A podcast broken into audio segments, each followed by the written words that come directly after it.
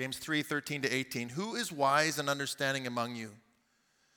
By his good conduct, let him show his works in the meekness of wisdom. But if you have bitter jealousy and selfish ambition in your hearts, do not boast and be false to the truth. This is not the wisdom that comes down from above, but is earthly, unspiritual, demonic. For where jealousy and selfish ambition exist, there will be disorder and every vile practice. But the wisdom from above is first pure, then peaceable, gentle, open to reason, full of mercy and good fruits, impartial and sincere, and a harvest of righteousness is sown in peace by those who make peace. This last week, as you saw in the pictures, I was a part of Kids Camp. And Kids Camp was a lot of fun. Darlene knew that um, I do really good when you just give me one thing to do and just do it rather than trying to, uh, trying to spread myself too thin. So she made me in charge of Kids Camp. I mean, Kids Games. I mean, not Kids Camp. No, that would have been bad. Uh, my specific role was every morning we had games, so there was kids were divided up into teams. You know, Team Donkey Kong, Team Mario, Team uh, Pikachu, Team Pac-Man, etc., etc. And then uh, I had to plan games that were video game themed. Um, uh, we would have a half an hour of time. We had the gym, we had the outside, we had the, the garden, so we could do whatever we wanted. That was, that was interesting because I was a youth pastor at one time in my life when I had a lot more energy. Um, but I, I, think I learned to do things a little smarter this time, which was helpful. Um, so my favorite, though, like we played, we played uh, Pac-Man, we played Super Mario, and then the other one that we played was kind of an Angry Birds thing. And then the final one, my favorite, was Mario Kart, and you got to see it on the on the video. I went on Facebook Marketplace, and we found those little cars. You know those ones that uh, kids sit in and they push the electric foot pedal down and it drives around at really slow speed? Well, we bought three of those that didn't work and we modified them. We broke off the one little piece so that the wheels could free, t- turn freely, and then we put straps on the end, and then we made we had horses. These were run by horsepower, by people in the front. So one of the challenges we had though was that we had people had to have different roles. One person, three people could be in the buckets because there was balls being chucked out of these cars into buckets as they were driving around the, the garden area. So some people had to be in the buckets trying to help bring the balls in. Then we needed four horses, okay? So who wanted to be horses? But then the big question was, who wanted to be the driver? And immediately, oh, oh, oh, oh, oh, oh, pick me. Now, I didn't really think about the fact that there was only going to be three drivers in the races, maybe four, and there was about 12 kids in each team. So there was that moment where the leaders had to kind of figure out okay, how am I going to choose who's ooh, ooh, ooh, ooh, pick me, pick me, they were going to listen to? The last race of each session, I took that decision out of their hands. Because the last race, we wanted them to be able to experience being pulled not by their peers, but by their leaders. Think Rod. So, what we did, and I'm not sure how wise this was, but these are small cars. So, we said the smallest person on each team gets to be the driver. So, we had an old, you know, baseball batting helmet painted pink or green or whatever their team color was. And we had goggles on, and then we strapped these little kids into these cars. They didn't go, pick me, pick me, pick me. We went, we pick you. So they got in. And uh, that was interesting. And that's where Spencer stepped in. Spencer is, well, how would I describe him? He's like a 24 year old brain in a kindy body. So intelligent, so articulate, seemingly fearless. Okay? At the end of the race, after Spencer and his team had come around, and there had been even a couple of spills, wiping out. Spencer got ejected from the car. Um, and then he decided that it would be better if he ran behind the car on the way back. Um, I decided to gather the kids around and interview him as, as one of our drivers, you know, like we do in, in, in, on TV. One of my questions that I asked Spencer was what he was thinking as he was riding around the track in his little red Austin Mini. We thought we would show you what his response was because I think it probably says it better than I would.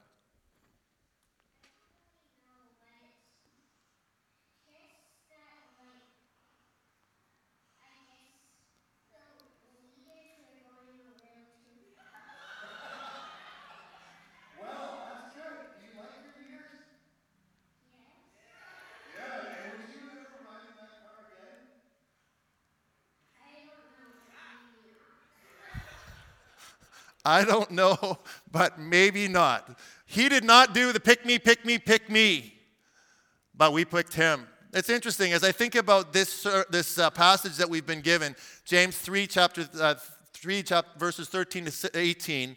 It begins with a question, and honestly, it's a question that if I'm to be completely vulnerable, it causes me to want to throw my hands in the air high and yell, ooh, ooh, ooh, ooh. Lord, pick me, pick me. Answer that question with me. So, what's the question? Who is wise and understanding among you? Now, I, I think if, I'm, if we're honest, I, I think I'd like to be known as wise. And I actually had met with a number of people throughout the last couple, three weeks when I've been preparing this message. And I thought I would ask them the question. So, who are the people that you know that are really wise? And if I'm honest again, secretly I'm going, I hope they say me. Crazy. But who is it among you that you consider wise and understanding?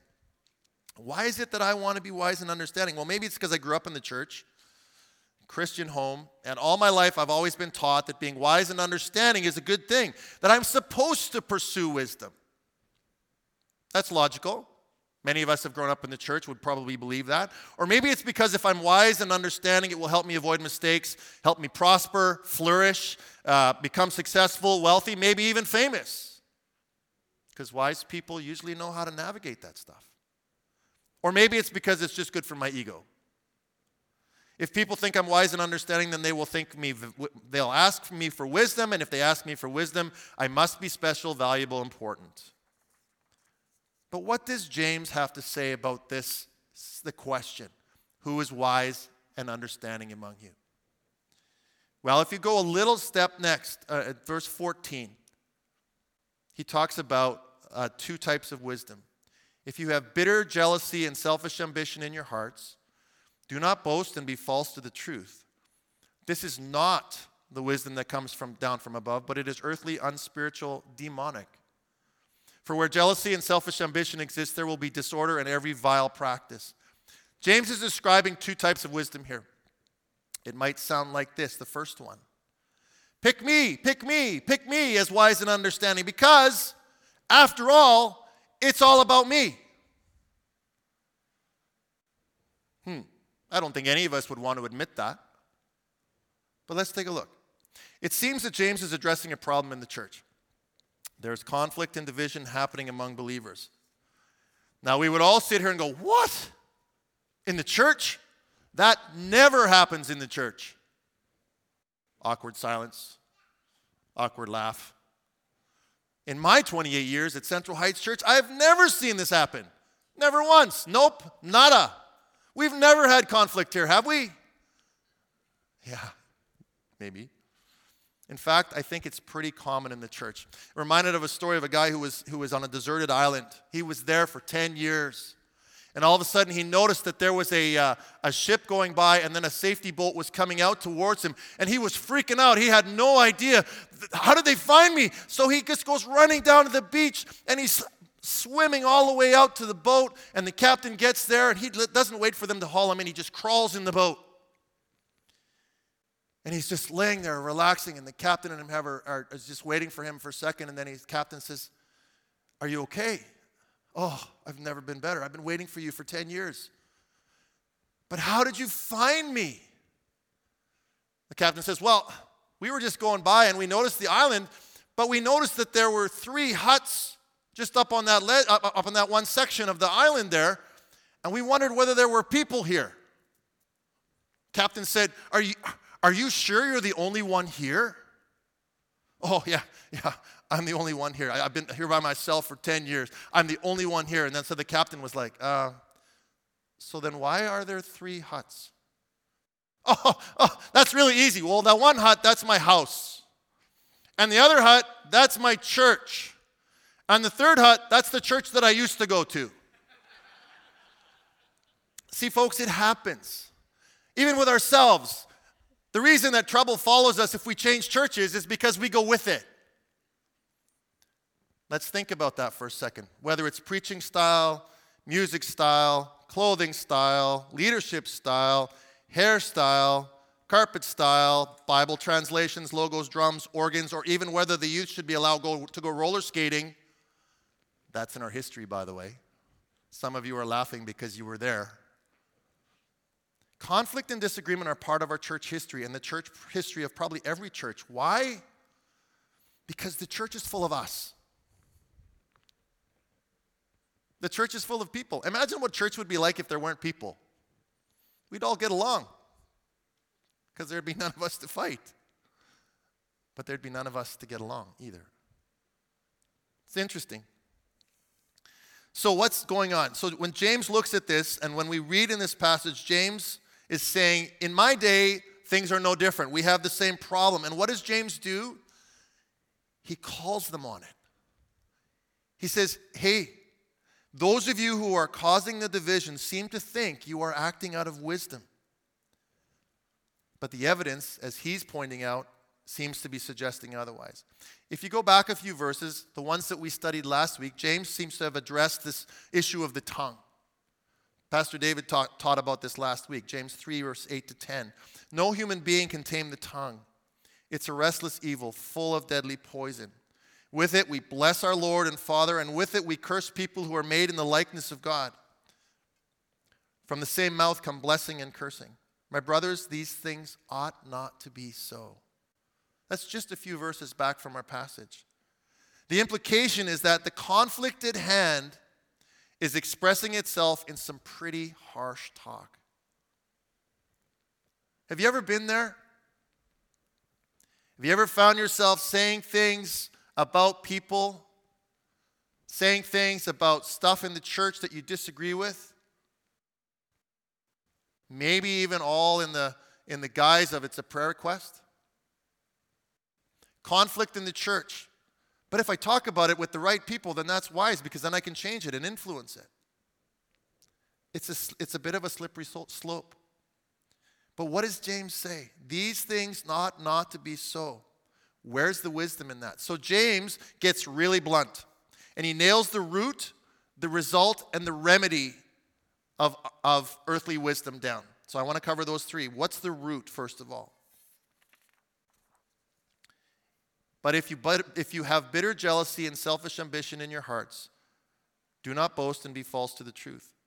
This is not the wisdom that comes down from above, but it is earthly, unspiritual, demonic. Those are verses 14 and 15.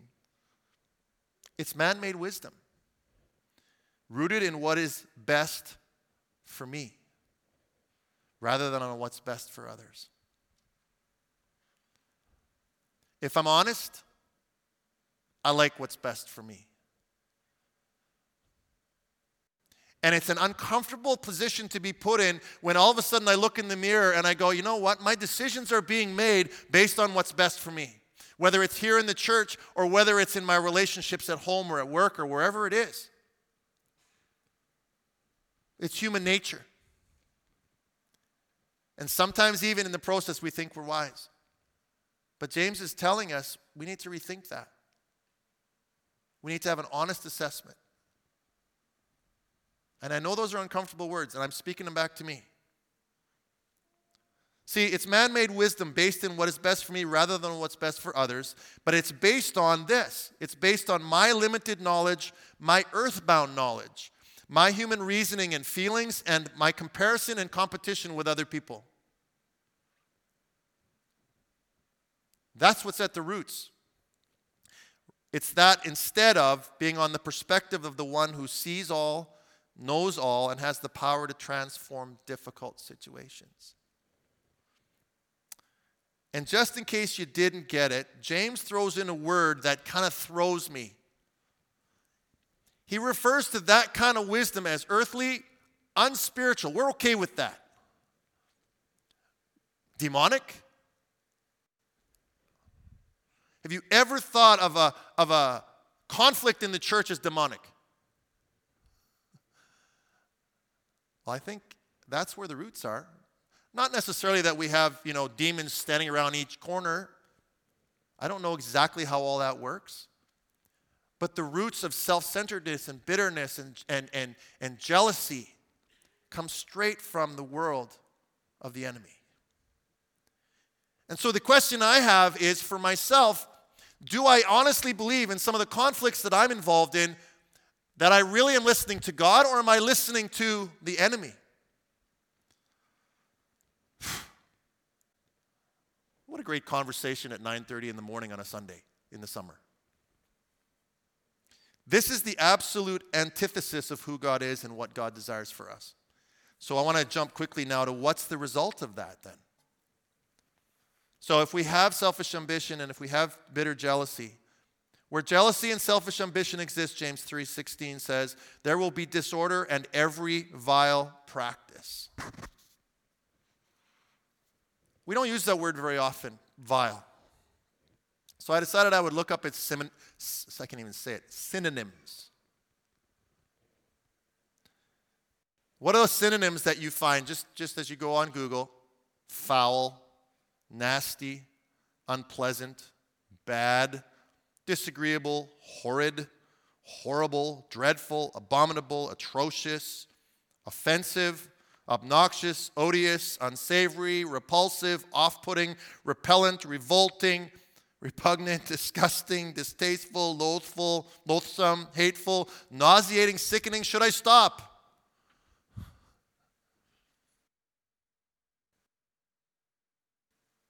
When, we're, when we have bitter jealousy and we have selfish ambition, that's what it's producing. And that is not God's desire for us. So what's the remedy? Please let's get to the remedy. James 3:14. But if you have bitter jealousy and selfish ambition in your hearts, do not boast and be false to the truth. In other words, let's own it. Let's admit it. Lord, show it to us, and then let us be willing to bring it to confession. Humbling ourselves. Humbling ourselves and stop denying it.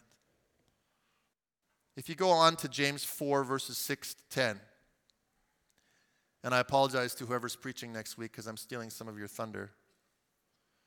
It says, He gives more grace. Therefore, it says, God opposes the proud, but gives grace to the humble. There's been times in my life, I can guarantee it, where God has had to oppose me because I've been proud. And I can look around this room and see some of you here and realize that, that in relationship with you, I've had to be called to account for that. Submit yourselves, therefore, to God. Resist the devil, and he will flee from you. Draw near to God, and he will draw near to you. Cleanse your hands you sinners, and purify your hearts, you double minded. Be wretched and mourn and weep. Let your laughter be turned to mourning and your joy to gloom. Humble yourselves before the Lord, and he will exalt you. Whatever conflicts that we find ourselves in, the biggest challenge that we have is to stop and say, Lord, do I need to be humbled? And I want to give us opportunity today to ask that question, and we'll do that a little bit later but to just go, Lord, are there areas of my life that I'm not seeing? Because sometimes we don't see it. Sometimes we think we're wise. And all we're doing is creating a vile mess.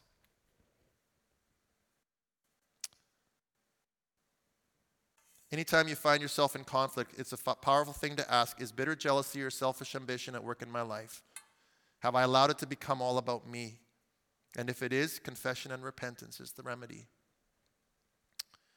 So, what about the other kind of wisdom that James, present, James presents? James 3, verses 17 and 18 says, But the wisdom from above is first pure, then peaceable, gentle, open to reason, full of mercy and good fruits, impartial and sincere, and a harvest of righteousness is sown in peace by those who make peace. It might be described something like this God, pick me to be wise and understanding because that kind of wisdom comes only from you. So before, pick me might have looked like this. Oh, oh, oh, oh, oh, oh, oh, oh, oh, oh, oh. I wonder sometimes, depending upon how you worship or how you demonstrate surrender, it might look like this. it might look like this Lord, pick me to create in me these character traits. Because only from God does that come, that true wisdom. James 1 5, one that we've studied a while back, says it clearly If any of you lacks wisdom, let him ask God, who gives generously to all without reproach, and it will be given to him. James 1:17 Every good and every perfect gift is from above, coming down from the Father of lights. Wisdom comes from above. So my question is in this case too, what's at the root? I was trying to think about what the root is. If, man's ma- if man-made wisdom is the result of bitter jealousy and selfish ambition, then what's the antidote for that? I found it later on in James, again in this passage, James 4:10, which we looked at. Humble yourselves before the Lord, and he will exalt you. But what would cause me to humble myself?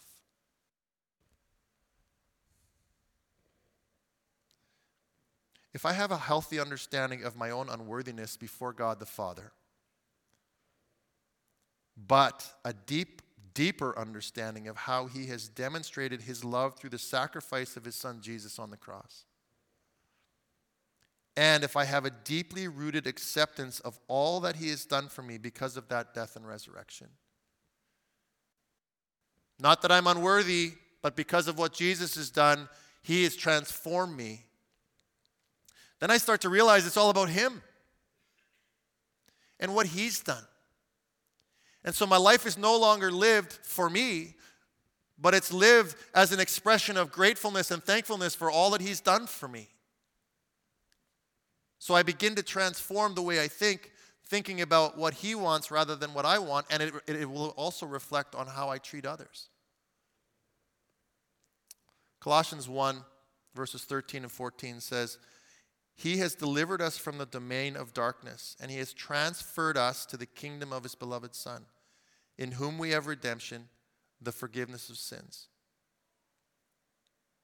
If you're a follower of Jesus today, that has been done for you. Let me say that again. If you are a follower of Jesus today, that has been done for you. So it's not necessarily dwelling on where you've been or knowing that you're unworthy, although we know that, but it's taking that from, from the, the place of unworthiness and taking us to the place where God says, You are my beloved child, and I paid everything I needed to pay so that you could be free and you could be yourself and you could serve myself and God and others with joy. And you can come to me, God says, and say, you know what, God, I need some wisdom here in this situation because really I'm a little bit nervous that I'm going to just get involved in myself and it's going to cause friction. And I need you to help me out because I don't know how to sort this out.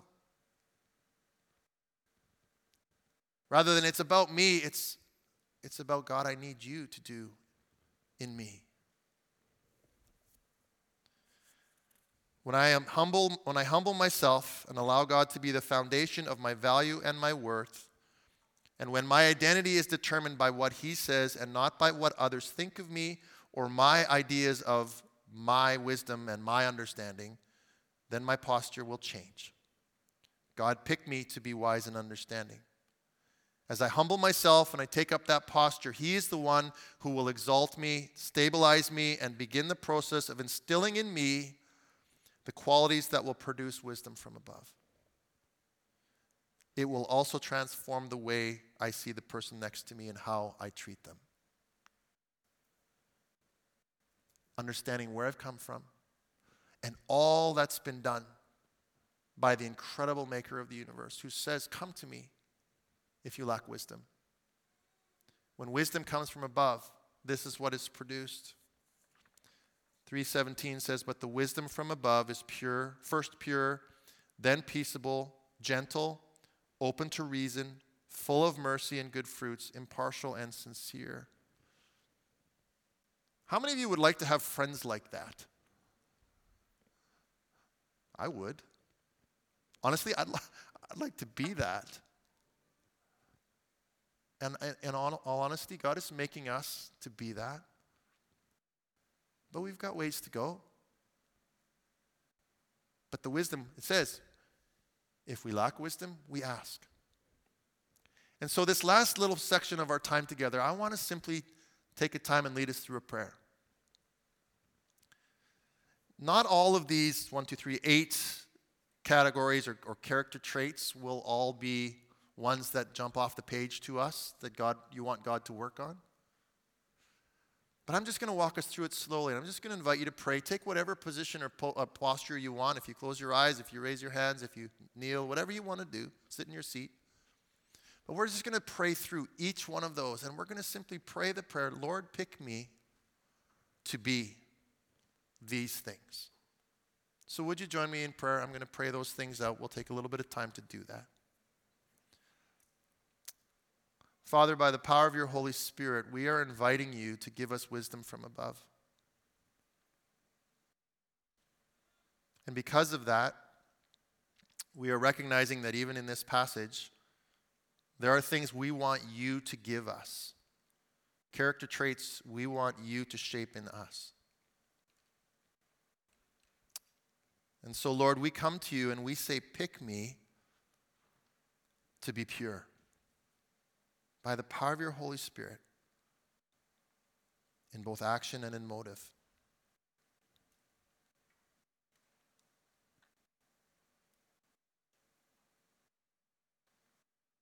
And Lord, pick me to be peaceable. You know the situations where I need you to do that in me by the power of your Holy Spirit.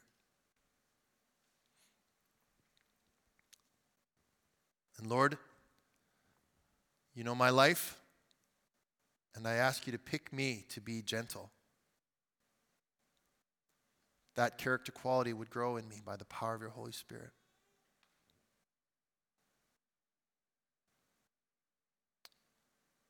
Lord, I would ask that you would pick me to be open to reason, to be quick to listen, slow to speak, slow to become angry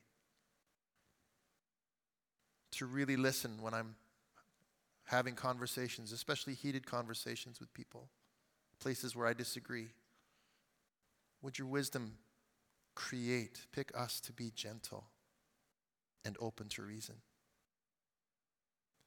Lord, we ask you to pick us to be full of mercy by the power of your Spirit, as ones who have received mercy. We ask for us to be given the ability to overflow with mercy. Help us to understand how much mercy we have received, how much grace we've received, so we can be full of mercy. Lord, pick us to be full of good fruit. May our lives reflect transformation in ourselves and in others. May other people notice and may their lives be different because we've been there, because your Spirit's been there. Lord, pick me to be impartial. That's a hard one because, Lord, there are some people that are on a different, different level of, of, of life than we all are. They're not. They're not unlovable. They're just different. And Lord, I need people to love me, to not be partial about me. Lord, help us to be impartial by the power of your Holy Spirit. Pick me to become that. Lord, pick me to be sincere. In the midst of all of this, Lord, may it not be about ourselves, but it may truly be a growing in the area of sincerity.